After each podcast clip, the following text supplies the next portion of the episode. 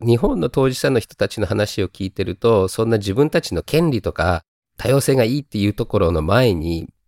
こう、普通の人と一緒にでさえさせてもらえてないし、うん、参加もさせてもらえてないので、そこまで話がいけるのかな、みたいな風に心配してる人もいたけれども、うん、こういう元気に前へ引っ張ってくれてる人も中にはいるといいんじゃないかなっていう気はするんですよね。This week we'll explore the latest updates in Web3 with Komugi, delve into the world of celebratory technology, and discuss neurodiversity with our listeners. This is our journey towards Henkaku.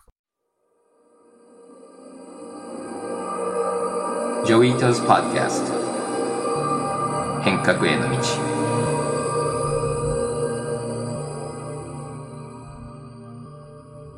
こんにちは、伊藤浄一です。こんにちは、奥井奈々です。今月は ニューロダイバーシティと気づきをテーマにお届けしていきます。はい。で、そこに行く前に、まず、ウィークリー GM からのニュースのハイライトで始めたいと思いますので、ヘッドラインお願いします。ビットコインの価格が1年5ヶ月ぶりに急騰しています。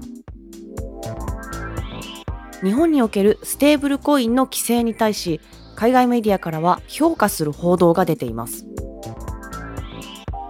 サッカー J1 の北海道コンサドーレ札幌やダンスボーカルユニット新しい学校のリーダーズが NFT を活用したファンサービスの提供を始めました。こちらのニュースに関して Web3 リサーチャーの小麦さんとジョイさんが解説をしています。お聞きください。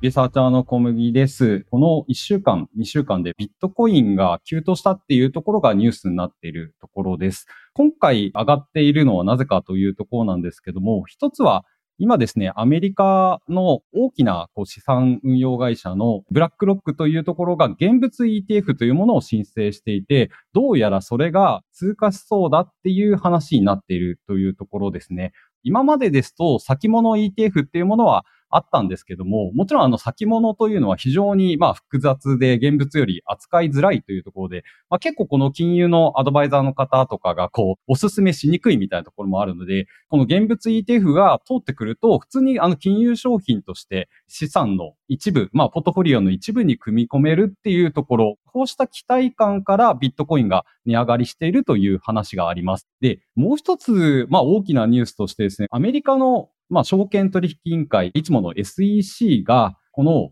ビットコイン現物 ETF をめぐって、グレースケールからまあ訴えられていたとか、まあ承認されないのは不服であると SEC を提訴してたんですけども、このまあ、10月23日にですね、SEC が敗訴が確定したっていうニュースがありました。まあ、こうしたことを理由に今、ビットコインの価格が上がっている。まあ、これは何を示しているかというとですね、このブロックチェーンのインフラに乗ったビットコインというものが通に金融資産として扱われるっていうようなフェーズに入ってきたということだと思います。ですので、本当10年前ビットコインなんぞやっていうところから始まって、ようやくこのビットコインっていうのが、え現物のこの資産として受け入れられるようになってきたっていうようなニュースになっております。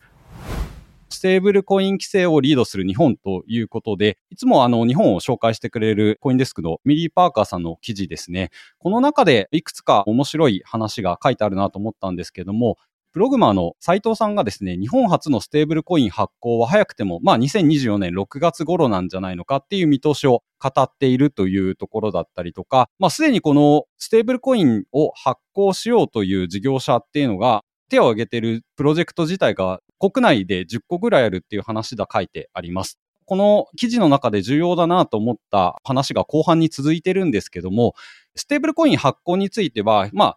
ビジネスとして課題はあるよねっていう話が書いてあってですね、例えば円連動型のステーブルコインを発行するときに、まあ、預かり資産を預かるわけなんですけども、この日本の今回のステーブルコインの法律ですと、預かった資産っていうものは勝手に運用できないっていうところがありますので、この運用でステーブルコインっていうのは基本的に設けてるっていうところがあってですね、まあ、例えばそのナンバーワンのステーブルコイン発行事業所のテザー社は、まあ、四半期利益で10億ドル約1400億円ぐらいを稼いだっていう話もあるわけですけども、まあ、ビジネスとしての課題っていうのはこれからだよねっていうことも書かれていて、まあ、非常にフラットで鋭い視点で書かれているというところで面白い記事ですので、ぜひご覧いただければという話でございます。北海道のコンサドーレ札幌が NFT を使ったこう DX をしているという話で、試合に観戦に行くとですね、コードを読み取って NFT がもらえるっていうことをやってると、こちらは実は経済産業省のスポーツ DX 促進事業というものでやられているというところが、あの、調べましたら書いてありまして、あ、そういうスポーツ DX として NFT を使うっていうところの道があるんだっていうところについては、イベントに参加したっていうことを証明することによってエンゲージメントが高いファンだということが証明できるようになる。まあこれ自体が非常に重要な話なのかなというところで、まあ同じような話、スポーツと、まあこちらは音楽ですね。若いえ人たちに人気のですね、新しい学校のリーダーズとフルーツジッパーが KDDI のサービス αU とコラボした NFT キャンペーンという話になっておりまして、ライブに参加するともらえる NFT という形で、まあ、プラスして NFT 保有者限定のディスコードチャンネルに参加できるっていうような、あの、参加のチケットにもなってるっていうところですね。まあ、こういうように NFT 自体が proof of attendance、まあ、参加の証明としてファンであるっていうことの証明として使われる。まあ、こういった事例はスポーツや音楽に限らず、メジャーなこうアーティストとやってると、おおっていう感じに、まあ、本当に最近になるなというふうなところでございます。エムリーの記事で聞いてる話とちょっと違うのが、この間、プログマの斉藤さんに経済同友会の DX ミーティングに出てもらったんだけど、その時に彼が言ってたのは、コマーシャルバンク、例えば大企業から預金を受けて、その預金でステーブルコインを発行するっていう構造があって、で、その受けた預金のお金で金利が発生するので、コマーシャルバンクとしては、普通のデポジットみたいな感じでちゃんとお金を運用できるようなことを言ってたと思うんだよね。だから、結局その口座を作るトランザクションコストはあんまりないんだけれども、デポジットされたものそのものは銀行は普通に回せるようなことを言っていて、で、それがコマーシャルバンクのインセンティブだっていう話をしてたので、それとさっきのエマリーの記事では、ビジネスモデルがないっていうのと、なんか矛盾してるような気がするんだけど。あ、申し訳ございません。ご紹介を失念していたかもしれないですけど、円連動型のステーブルコインについては、日本のまあ銀行預金金利が極めて低いっていうところで、ほとんどの場合、0.1%以下っていう預金の金利なので、稼げないよねっていう話で書いてありますので、すいません。ここが抜けてると分かりづらかったですね。すいません。あじゃあ、モデルはあるけど、金利が低いとあんま回んないよねって、そういうことだよね。そうですね。円については。円について。なんで、ドルの方が意味があるよね。そういう話で。はい、OK、OK。じゃあ、それは分かりました。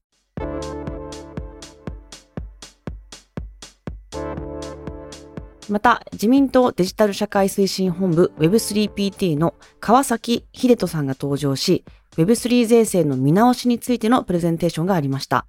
今日はその一部をお聞きください。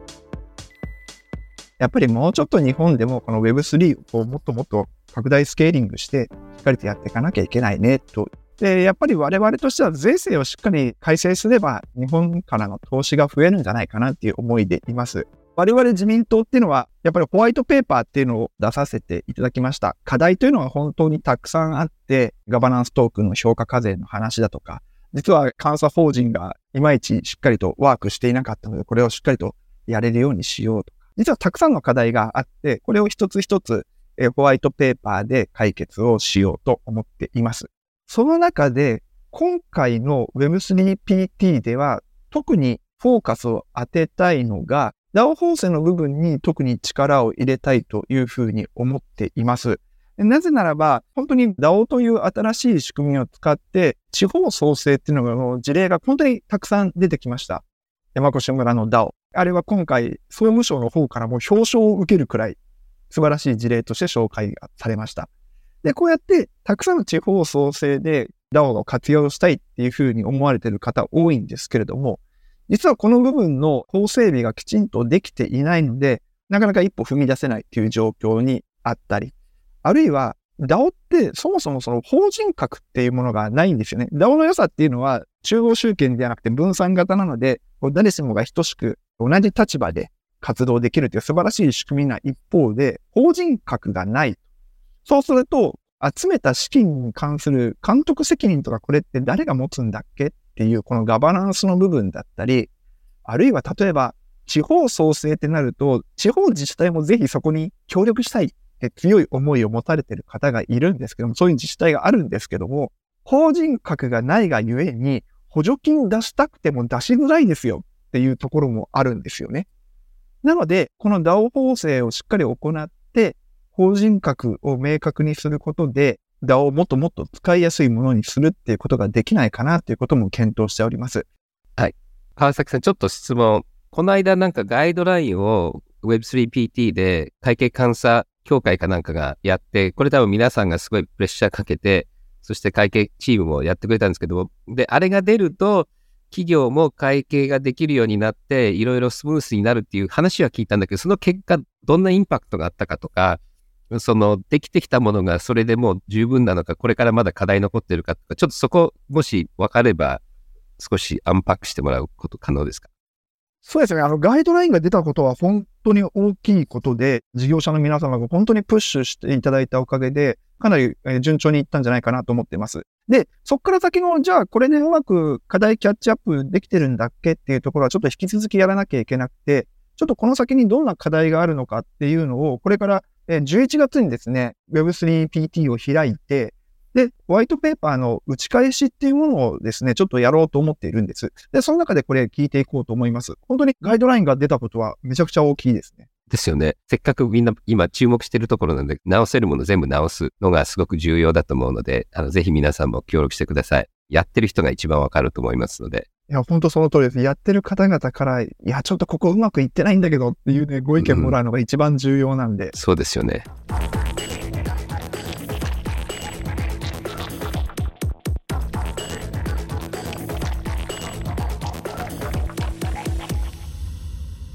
以上、ウィークリー GM ニュースのリマスタリング版でした。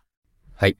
次は Celebrating Neurodiversity のカンファレンスの模様をお届けしたいと思います。これまで番組では自閉症の当事者自身が考えたアイディアや苦手な部分を補うテクノロジーなどを紹介してきました。こういったテクノロジーを Celebratory Technology と呼んでいたようですが、こちらは一体どういうものなのかについて今日は皆さんと考えていきたいと思います。 Celebratory Technology とは、日本語でニューロダイバーシティを称える技術ということですが、これについてジョイさんが説明をしている箇所がありますのでご紹介いたします。技術を使って例えば自閉症の人たちをこうサポートするっていう、まあ、考え方は結構今まであったんですけども今回の Celebrating Neurodiversity って言ってるのは今までの、まあ、治療だとか技術っていうのは通常健常者じゃない人たちを限りなく健常者みたいにすると。で今までのこう標準化された普通の人間の社会にみんなを合わせていくっていう考え方が結構多かったんですけども、まあ、最近の Neurodiversity のムーブメントの中ではあの多様なままの方がいいじゃん。多様なままでいいじゃんそれの方がフェアだしそれの方が社会的にも価値があるしそれの方がハッピーだよねっていうのでこの Celebrating Neurodiversity っていうのは Celebratory Technology っていうのがあのルアンさんが作った言葉で補う技術だけではなくてこうセレブレートするっていうところで多様性を拡張する技術って面白いじゃないかなと。はい今ジョイさんの話にも出てきたルアーンさんというのはチャップマン大学のルアン・ボイド助教授ですよね。彼女はどんな方なんでしょうか？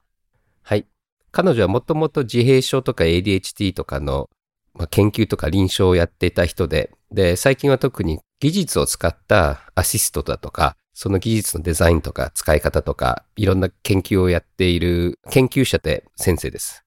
はい。このセレブラトリーテクノロジー、ニューロダイバーシティを称える技術について、考案者のルアンさんは次のように思いを述べています。So, what I'd like to introduce to this group is the idea of celebratory technologies, where we take the idea of addressing the public perception of difference and disability and diversity and flip it on its head and, and find the things that are positive. And that's not to whitewash the, the difficulties. We're not saying the bad is good. There's still difficulties with, there's a disabling aspects, but there's also fantastic experiences that we want to share and get out there and, and celebrate. So part of our t- task here today is to think about how do we take this new form of technology and get it out there to help change the perceptions at large so that we can all thrive.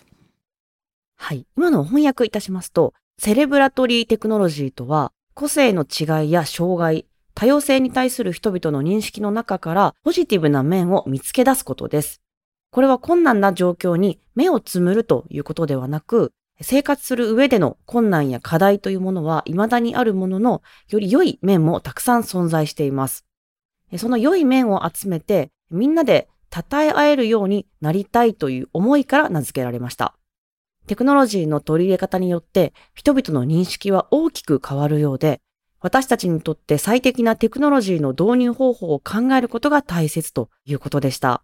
このテクノロジーそのものだけではなく、哲学や道徳的観念も必要になってくるということで、ジョイさん、こちらはかなり考えさせられる概念ですよね。はい、そうですね。まあ、そもそも neurodiversity っていうこう自分以外な人たちの評価をするとか、尊重するとか、これは結構重要な、まあ、哲学的っていうか文化的な考え方と、それと彼女は turn it on its head って言ってたんだけども、まあ、普通の概念からするとみんなをこう同じにしようっていうところから、そのみんなをそのままでいいじゃないとかっていうのは、うんまあ、哲学にまで行くかどうかともかくとして視点を随分変えるので、これは単純にテクノロジーの問題だけではなくて考え方の問題だと思うんですよね。そうですよね。そしてこのルアーンさんはまたニューロダイバーシティ実現のためには段階を踏むことが重要だというふうな話をしています。we have to begin with this first level and i think that's awareness just being aware of the lived experiences of other people just understanding kind of what that situation's like once you become aware of it you can start accepting and it becomes no big deal like oh yeah that's the way they do that what else that's okay what is next where do we go how do we push further and so it's this idea of appreciation to me would be the next layer like how do we go one step farther that's really appreciating us as individuals, not per se that we have a label or we don't have a label, but just the idea that there is diversity in experience and that we, once we can get to understanding that, then uh, I think we're a much more humane society. まずは気づくことから始めること。そして様々な人々の経験を聞き、その状況がどんなものかを理解する。 気づくことができたら受け入れることができ、違いが気にならなくなる。そして需要ができたら次はどうするのかということですが、それがセレブレーション。すなわち個性の違いに感謝をし、多様性を称え合うということになります。これが実現できれば、温かい社会になるのではないかということなんですけれども、ジョイさんはいつも生物学的にも多様性は重要だとか、AI 時代にはニューロダイバーシティが不可欠とかっていう話をよくされていらっしゃいますが、実際は脳や神経の多様性をまあ称え合う、セレブレーションするという時代は到来すると思いますか？そして到来した社会というのはどんな社会だというふうに思いますか？はい。ちょっと称え合うっていうのと celebratory ってちょっと違って、celebratory っていうのは、こう、ピューってなんかこう、パンってこう、New Year's に出すような、イエーイみたいな感じで、なんか、celebrate good times, come on から来るんじゃない？その言葉となんかこう、よしよくやったとかって、多分日本語では直訳あんまりないと思うんだけども、うんそれで多分 celebratory technology とか celebratory っていうのは、多分一部の人は結構違和感あるかなと。あの、そもそも否定されていて補ってほしいところを、なんかわざわざそれをなんか celebrate するのって変じゃないかなっていうのは違和感あると思うんだけども、ただそれが違和感があるのがまだ社会が遅れてるからっていう視点もあると思うし、実際にじゃあ事例があるかっていうとまだあんまりなくて、ただデザイナーからすると今までをそのアシストするところからアシスタンスからアプリシエーションのところまで行くのは確かに多様性っていいよねっていうところまでいけると思うんだけど、この celebrate っていうところまで行くのがまあ彼らのゴールであって、で、今回のカンファレンスの前は結構無理があるんじゃないかなと思ったんだけども、実際カンファレンスやってみて結構楽しかったし、結構セレブレーションっぽいこうモーメントもあったし、うんいけるんじゃないかなっていう感じは今回のイベントだと思いました。だからちょっと皆さんも聞くとそういう感じはするんじゃないかなと思うので、今後本当にどんな事例が出てくるのかは楽しみだと思います。うーん、なるほど、なるほど。そうですよね。さっきジョイさんがおっしゃったように、日本語ですると、称え合うとはまたちょっと違うニュアンスで、うん。翻訳するのが難しいですよね。うん。それと日本の当事者の人たちの話を聞いてると、そんな自分たちの権利とか多様性がいいっていうところの前に、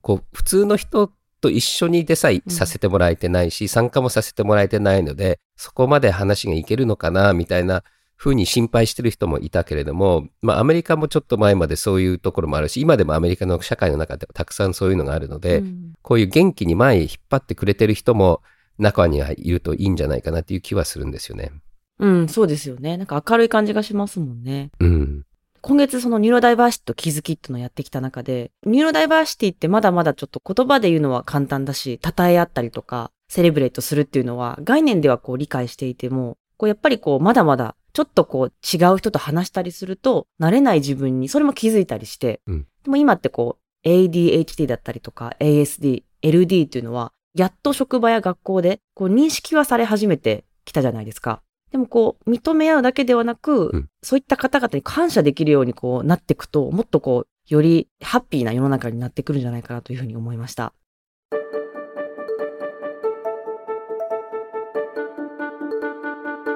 はい。次はお便りのセクションです。ニューロダイバーシティについての気づきのお便りがたくさん届いていますので、ご紹介していきます。最初のお便りは、ウーキさんです。いつも楽しく番組を聞かせていただいています。先日紹介されたルアさんのお話を聞いて、私は小学校の校長先生を思い出しました。ある日、校長先生が大きな決断をして、私たちに言ったことがあります。私たちの小学校は国立教育大学の付属で同じ敷地に特別支援学校があり、塀で仕切られていたのですが、校長先生はその塀をなくし、膝の高さほどの木を植えて仕切り代わりにしたのです。それが校長先生の大きな決断でした。そして私たちにこう言ったのです。これから隣の学校に通う仲間がいじめられたり、嫌なことをされているのを見かけたら、助けてあげなさい。あなたたちは小さいけれど、大きな大人より正しいことをできる時があります。このことを思い出して、私は子供の時に素晴らしい大人との出会いに恵まれていたのだと感じました。これが私にとって一番最近の気づきです。続いてはマリアさんです。ジョイさんのニューロダイバーシティ関連のお話は、毎回大変気持ちが励まされます。ただ、個人的なことになってしまいますが、私より2歳年上の兄と向かい合うと、どうしても普通を未だに求めてしまうことに気づき、そんな自分にもやもやした気持ちになります。彼は現代の子供であったなら、発達障害と診断されると思われる少し変わった子供で、ものすごいいじめられっ子でした。彼が行わない社会的なことに向き合わざるを得ない妹としては、なぜ普通のお兄さんらしくしてくれないのだと正直思ってしまいます。ただそれは、これまで自分が生きてきた社会の価値観からの負の遺産のように感じており、私の世代でストップできたら良いなと思っております。最後のお便りはミュージックさんからです。ジョイさんのご自分だけではなくご家族の話は親近感があり身近に感じました。特に子供の個性については私が教員をしているのでとても勉強になります。今の日本の教育システムに限界があり、本来いろんな個性が集まる学校では多様性だらけなのにずっと同じやり方なので我慢させてしまっている子供や保護者がいます。新しい学校を作っているとのことでしたが、どんな学校になるのか教えていただけると嬉しいです。はい、以上ですが、ますごく感動するとか感慨深いというか、あの気づかされるようなお便りがたくさん届きました。ありがとうございます。ジョイさんはですね、今までのポッドキャストでも何度もお伝えしている通り、千葉工業大学の学長でもあり、また別に児童を対象としたニューロダイバーシティの学校も作ろうとしていますよね。えジョイさん、まあ、それぞれどんなビジョンがあるのかをぜひ教えてください。はい、ありがとうございます。まあ、歴史的に自閉症だとか ADHD の人たちは科学技術に多いってよく言われていて、だからきっと千葉工業大学も、まあ、平均よりは多いんじゃないかなっていうので、まず大学の中の Neurodiversity をどうやってサポートするかっていうのと、で、今回の Celebratory Technology をやってる Celebrating Neurodiversity のカンファレンス自体も、この新しい分野を活性化するために、千葉工業大学のうちの変革センターが主催しているイベントなので、そこの研究そのものと、その研究者のサポートもこれからやっていこうと思ってます。それで、まあ、大学全体の neurodiversity を高めるのと neurodiversity の技術とか考え方と、それアシストしていく人工知能とか probabilistic programming を開発するっていうのが、まあ、千葉工業大学の方の取り組みで、それで、うちの子供も自閉症なので、まあ、彼女みたいな子たちと、それと健常者も混ぜた学校をうん、来年の9月にオープンしようとしていて、で、ちょっと土地がちっちゃいので、十数人しか入れないので、まあ、実験的に立ち上げている学校で、で、ここの学びがうまくいけば他の学校にもどんどんシェアしていこうと思うんだけども、多分、なんか十数人しか入れない学校で、で、これはイタリアのレッジョ・エミリアっていうプログレッシブな教育のフレームワークとアメリカのフロアタイムのシステムを取り込んで、今カリキュラム作ってる最中なので、これから親と子供を募集していきますので、ぜひそういうお子さん持った親がいるんだったら話を聞きたいっていう感じです。はい。そうですよね。で、えっと、1ヶ月間、ニューロダイバーシティをテーマにやってきましたが、私もやっぱり多くの気づきがありました。まずこのニューロダイバーシティをちゃんと勉強したというか、ちゃんと、まあ、調べるっていうことも初めてでしたし、もちろんこの言葉にもまず認識がなかったというのはあります。まあ、そして、やっぱりこう、1ヶ月やっていく中で人間はそもそも似ていないので、共感能力とか感受性っていうのは一人一人が全く違うレベルで持っているので、す、べ、ての脳には違いがあるということをまず理解していて、で、プラス脳の多様性を感謝できるような、それぐらいいくとみんなにとって生きやすくなるんじゃないかというふうに思いました。はい。ありがとうございます。そして今週のおさらいクイズのコーナーです。ジョイさんから今週の問題をお願いします。はい。 Neurodiversity を認め合うだけではなく、 celebrate するテクノロジーのことは何て呼ぶんでしょうか？大文字半角英数字スペースなしで入力してください。はい。正解が分かった方は専用ページで入力をお願いします。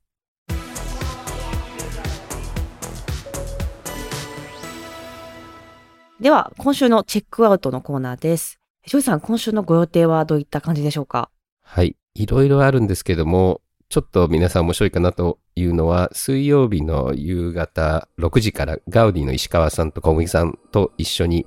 オンライン対談やりますので、ぜひそれはジョインしてください。楽しみにしております。奥井さんはどうですか？はい。私は山口の萩に行ってきて、その後九州にいるので、ぜひ九州にいる方、ハングアウトしてください。はい。じゃあ今週はここまでです。また来週よろしくお願いします。はい、ありがとうございました。